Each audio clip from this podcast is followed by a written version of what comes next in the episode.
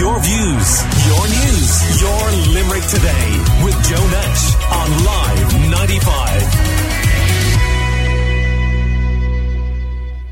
Award winning author Daniel J. Mooney, known as Dan Mooney to most of us, including when he's doing rugby commentaries here on Live 95.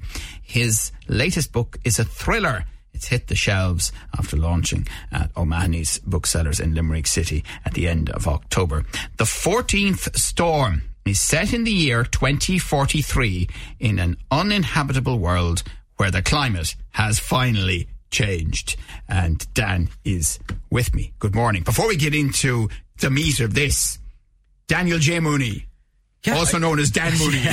What's the story? I mean, like, yeah, everyone will know me as Dan Mooney. That's that's how I go. And Yeah. That's how I'm more commonly Oh, known. And yeah. I do match commentary as Dan Mooney. You and do? I've written two novels as Dan Mooney. But uh, the publishers, because my first two novels were contemporary fiction, and this is dystopian fiction, they wanted to differentiate uh, between. And it, like, it doesn't bother me. They're both my name. Like Daniel J. Mooney is my name, and Dan Mooney is my name. So I don't. I didn't really care. Presumably, there's a rationale for this in marketing or in publishing or whatever it might be. But the publishers said, look, because this is so different from what you've written before, we want to to differentiate. So. Um, Daniel J. Mooney instead of Dan Mooney. Now, the publishers probably don't realise that you're from Limerick, you live in Limerick, you are of Limerick. And I think we can assume that people are going to be shouting at you from time to time, oh, Daniel J. Mooney! Yeah, no, that's Ah!" al- that's already happening. That's uh, oh, he's getting notions about himself now. See with his initials. What's your man off with the J?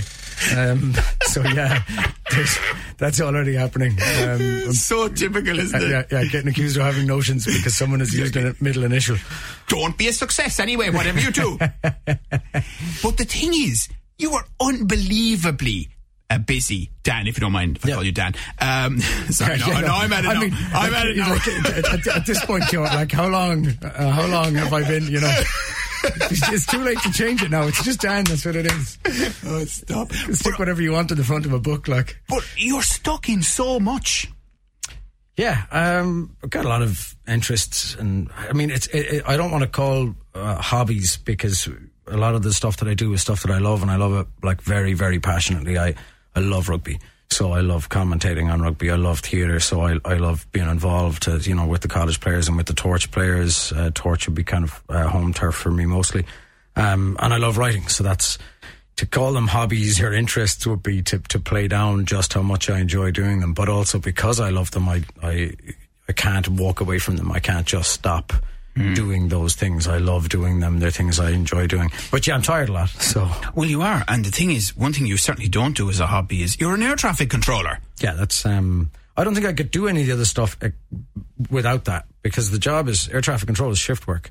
And the shifts allow me the, the time off and the flexibility to be able to do the other things. I, occasionally I get, um, I'll go to the, the school, the training school for ATC and uh, I'll work nine to five down there training people in how to be air traffic controllers or in refresher courses for controllers and that kind of thing. And I'm exhausted. Like working nine to five Monday to Friday is like, I don't know how people do that. Whereas the shift work thing that I do, which is, you know, day, the mixture of days and nights gives me the time off to be able to go to rehearsals or commentate on matches and go down and watch Young Munsters and sit down with, with the laptop for four or five hours at a time, maybe th- two or three times a week and get some writing done. And yeah, if I didn't have that job, I wouldn't be able to do any of that.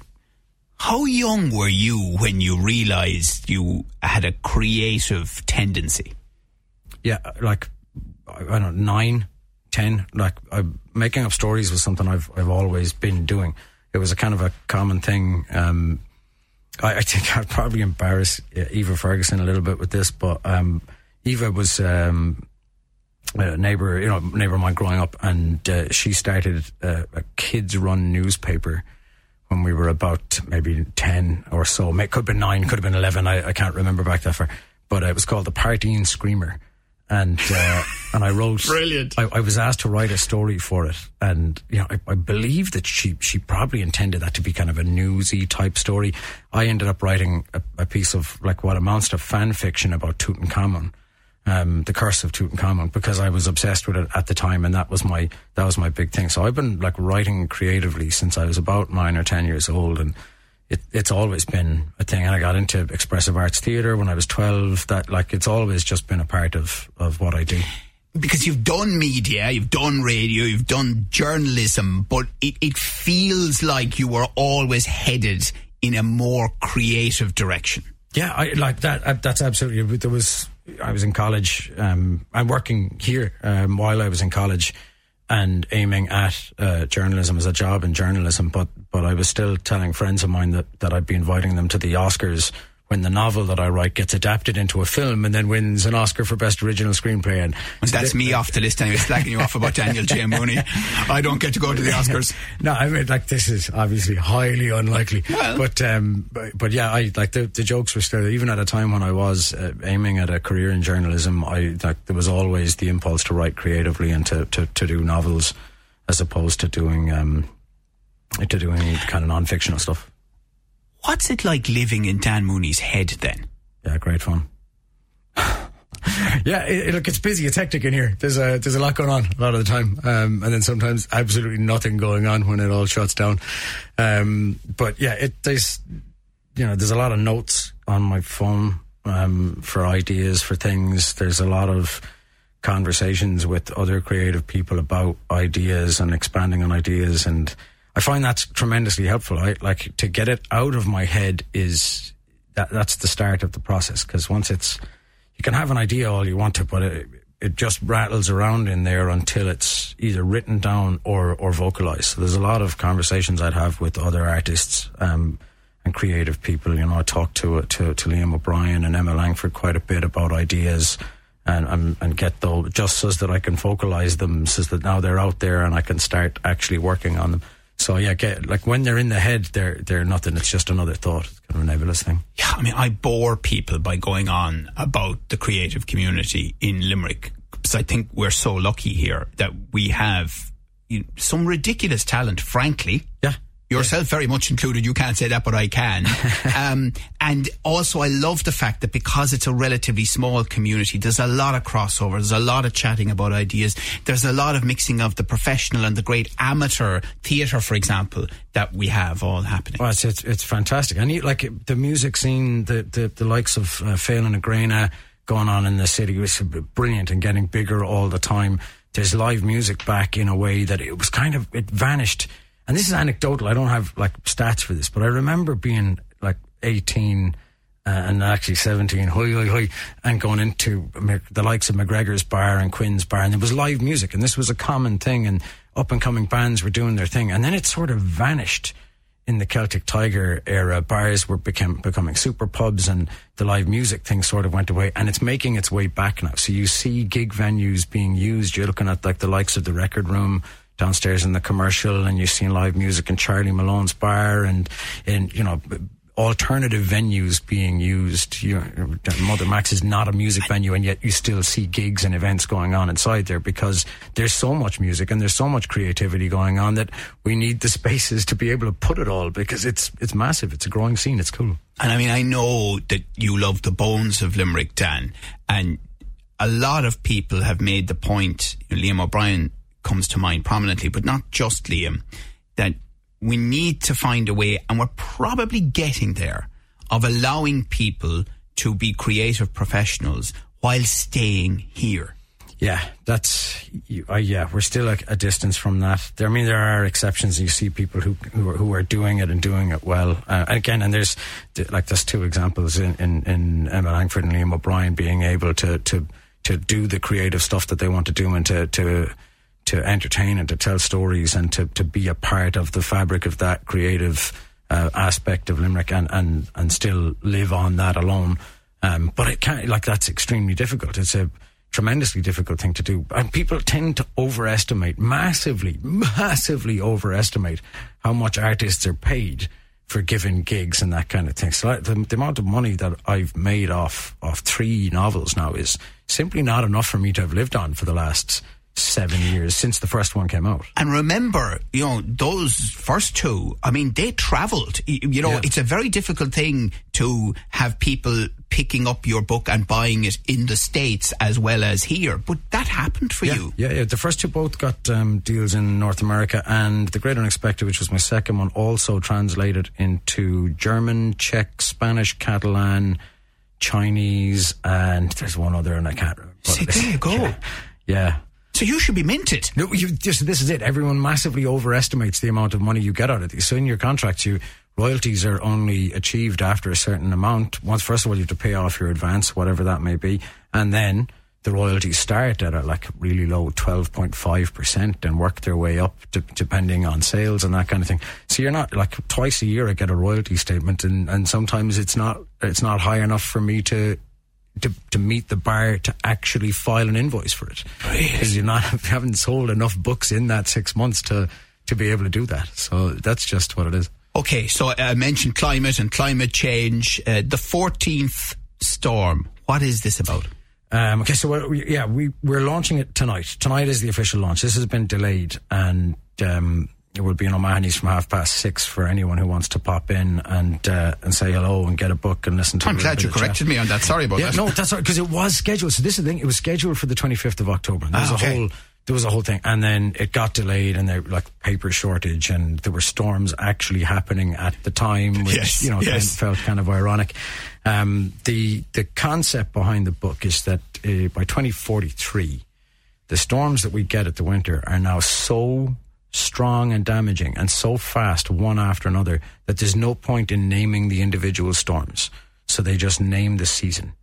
The season of storms gets a name, and then for you know six, eight weeks, these storms absolutely batter Ireland. So most of the west of the country has been given up. Um, there's no government anywhere in the West. There are local governments that do their own thing, but they are not under the remit of the government of Ireland. So uh, most people have fled to the east, where it's a little bit more sheltered from the storms uh, coming off the Atlantic, and they live in the lee side of hills in settlements that were refugee settlements and have turned into kind of semi-permanent. And the government, in a kind of an attempt to slake the thirst for revenge in amongst the people, has set up a department called the Department for Environmental Justice. And the agents of this department uh, find people who denied climate change was coming prior to the first storm season and they execute them. So their job is hunting down climate change deniers and killing them. Okay. Yeah.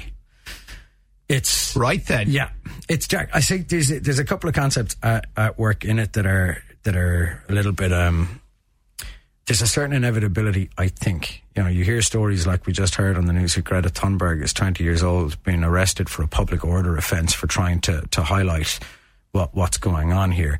The, you see kids taking part in the in the Friday afternoons in the, the, the climate action strikes and that kind of stuff. In in 10 years time or 15 years time, when those kids are adults and they're watching the world falling slowly down around them, they're going to be really angry. Hmm. Because at a certain point, they tried to warn people and they tried to do something about it. Nobody listened. And eventually, inevitably, there will, a moment will arrive where there will be a catastrophe.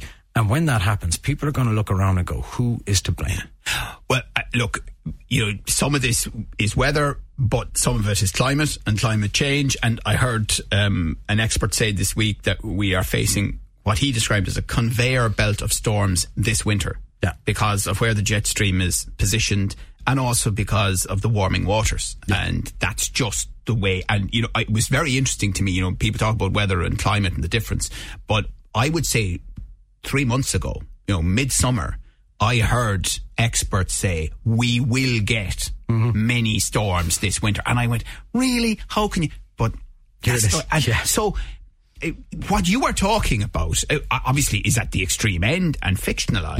Yeah, yeah. But you would wonder by 2043, what will the West Coast, including Limerick, be like? And this is it, like science fiction. So thi- this is a kind of a new genre. Um, they're referring to it as cli-fi. So it's climate change fiction. It's science fiction with the added component of the, the climate change stuff. And all science fiction is, is is extrapolation. You take a concept like that where you just ask, "What if? What if this becomes this?" And the thing with the cli-fi, in regular sci-fi, that, that could take the shape of technology. So what if you had a machine that allowed you to travel faster than light? And now we've got Star Trek or Star Wars. Uh, and you can use that for tech technology for sci-fi stories. But in climate change fiction, what you're asking about feels to a certain extent inevitable because what you're asking about is these storms. What happens if there are too many of them? But there is a time where, where there will be too many of them. That there's a certain inevitability about that.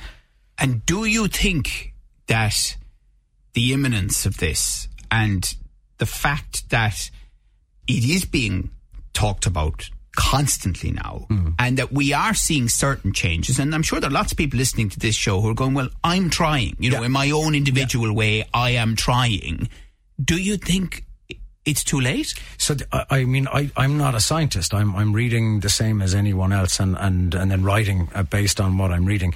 But uh, there, it's an interesting thing you're saying that people will say I'm trying and, and point at themselves because a lot of the dialogue around climate change is is personal. We're being asked to take personal responsibility for a problem that's global, and the biggest offenders aren't you or me or individual people it, it, it's industry and and and it's and no one is bothering to look or, at these people or sanction these businesses because the economy, you know, quote unquote, the economy, we can't possibly do that.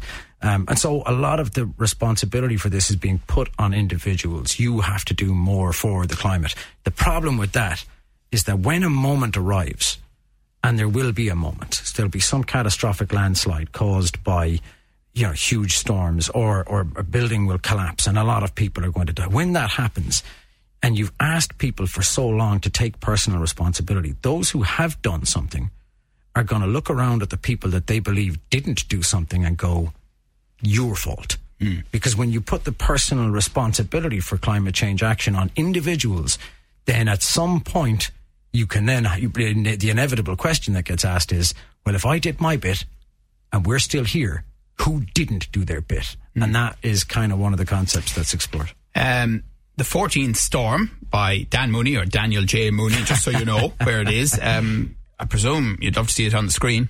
Yeah, um, I think it's I, a lot of um, my my writing process is, and this is something I didn't know um, until recently, and get kind of in discussion with other writers about how they do things. Uh, a lot of my stuff w- would be quite visual in the sense that I. I am I'm imagining a picture and then trying to paint that picture and trying to present. So it, it, it can be a little can feel a little bit cinematic uh, from time to time. The, the the story and some of the images and some of the, the, the aspects of it.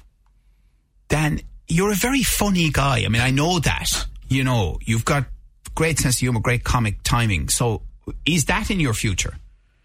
Um, I, I, I'd like to go back to that. I mean, so the Great Unexpected, which Yeah. you know on, on the surface seems like a really dark, dark story, is actually it's comedy and, uh, and it's a black comedy. But I loved it. I loved writing it. I liked being able to laugh. Um, and you know, they, you know, people shouldn't laugh at their own jokes, but I did like as I was writing through being there's certain moments in it, and the, the overall broad stroke comedy stuff of it is very, very good. Um, it was very enjoyable to do, and I do think that yes, I would like to to go back to you know I'll write another contemporary fiction, and it will probably be another black comedy, and then it'll be Dan Mooney, and then I'll write another dystopian book, and it'll be Daniel J Mooney again.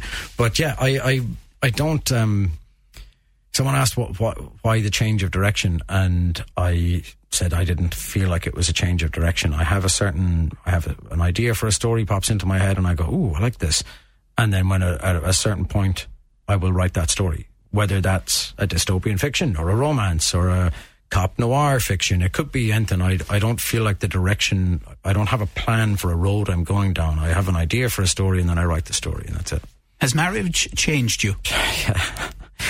Um, no, um, there's no, you just, people are people. You are what you are and, uh, you are what you do to a certain extent. So, um, working, writing was something I was always going to be doing anyway. Part of who I am and my personality is in those pages and in those words. And, um, that's just me. And finally, a rugby question. Oh, yeah. I was at a UCD versus Young Munster in Dublin on uh, Saturday. Yeah. Uh, very enjoyable game, uh, tight contest on all of that. Um, a couple of things occurred to me. First of all, there was a very good crowd there from both sides. I mean, Young Munster would always, uh, but from the other side too. And then Munster. Do, do you think that we're entering an era, and I'm thinking too of a full house at the FAI Cup final on Sunday, of sport being more connected and more local again? Yeah, I, well, I definitely think I, I don't know enough about um, League of Ireland Soccer. I'm a, I'm a member of Treaty United and I get to any games that I possibly can get to. But again, schedule that I have is a little bit jam packed. Um, but rugby, I know, and All Ireland League rugby has been growing in terms of the, the quality of the game that's on offer. Like, the, you know, all, Division 1A, there's Division 1A matches that you're watching in All Ireland League rugby that are better than Pro 14 matches, uh, depending on who's playing and, and that kind of stuff. But the quality has grown, and with it, I think uh, at the top end, in particular of the men's game, um, and I watch women's rugby as much as I watch men's rugby. I'll watch the whole lot. But the, the, the men's game has become coached to a point that the margin for error is so small that often top end men's games can be quite dull because you're talking about percentage rugby and it, it, it whereas when you're watching All Ireland League rugby, you're watching players when the margin for error is not quite as small, so errors happen, but that becomes part of the excitement of the game. So people are connecting with local rugby and, and club rugby again in a way that they weren't before because it's more exciting to watch than 23 behemoths who come onto the pitch and the ball in play time is 24 minutes out of 80 and it's slow and it's ponderous and the scrum has to be reset 42 times and all of that stuff. That's losing people uh, out of the game, whereas the club game is picking back up bit by bit. And you know, I really enjoyed at the UCD uh, Young Munster game on Saturday the referee and the touch judges making decisions and moving on. Yeah. It yeah. was, you know, yeah, just, it was so refreshing. The game, the game, the game speeds Just up that. Get way. on with it. You know what I mean? I, I was on stage. I so I, we had the matinee for um, for the college players, so I, I missed it, but it was being streamed. So I had when I wasn't on stage, I was down in the dressing room watching it. And I thought Young Munster were, were deserved to get more out of that game than they did. Yeah. I would say that obviously. You would. The 14th Storm by Dan Mooney, Daniel J. Mooney, just to check it out. Very best of luck with the book. Always great to chat to you, Dan, and uh, you're always welcome here, all right? Thanks. Uh, we'll pop some of the video up and we'll pop the podcast up of uh, this as well. And the launch is this evening. This evening, half past six in O'Mahony's. Come on down. All- your views, your news, your Limerick today with Joe Nash on Live 95.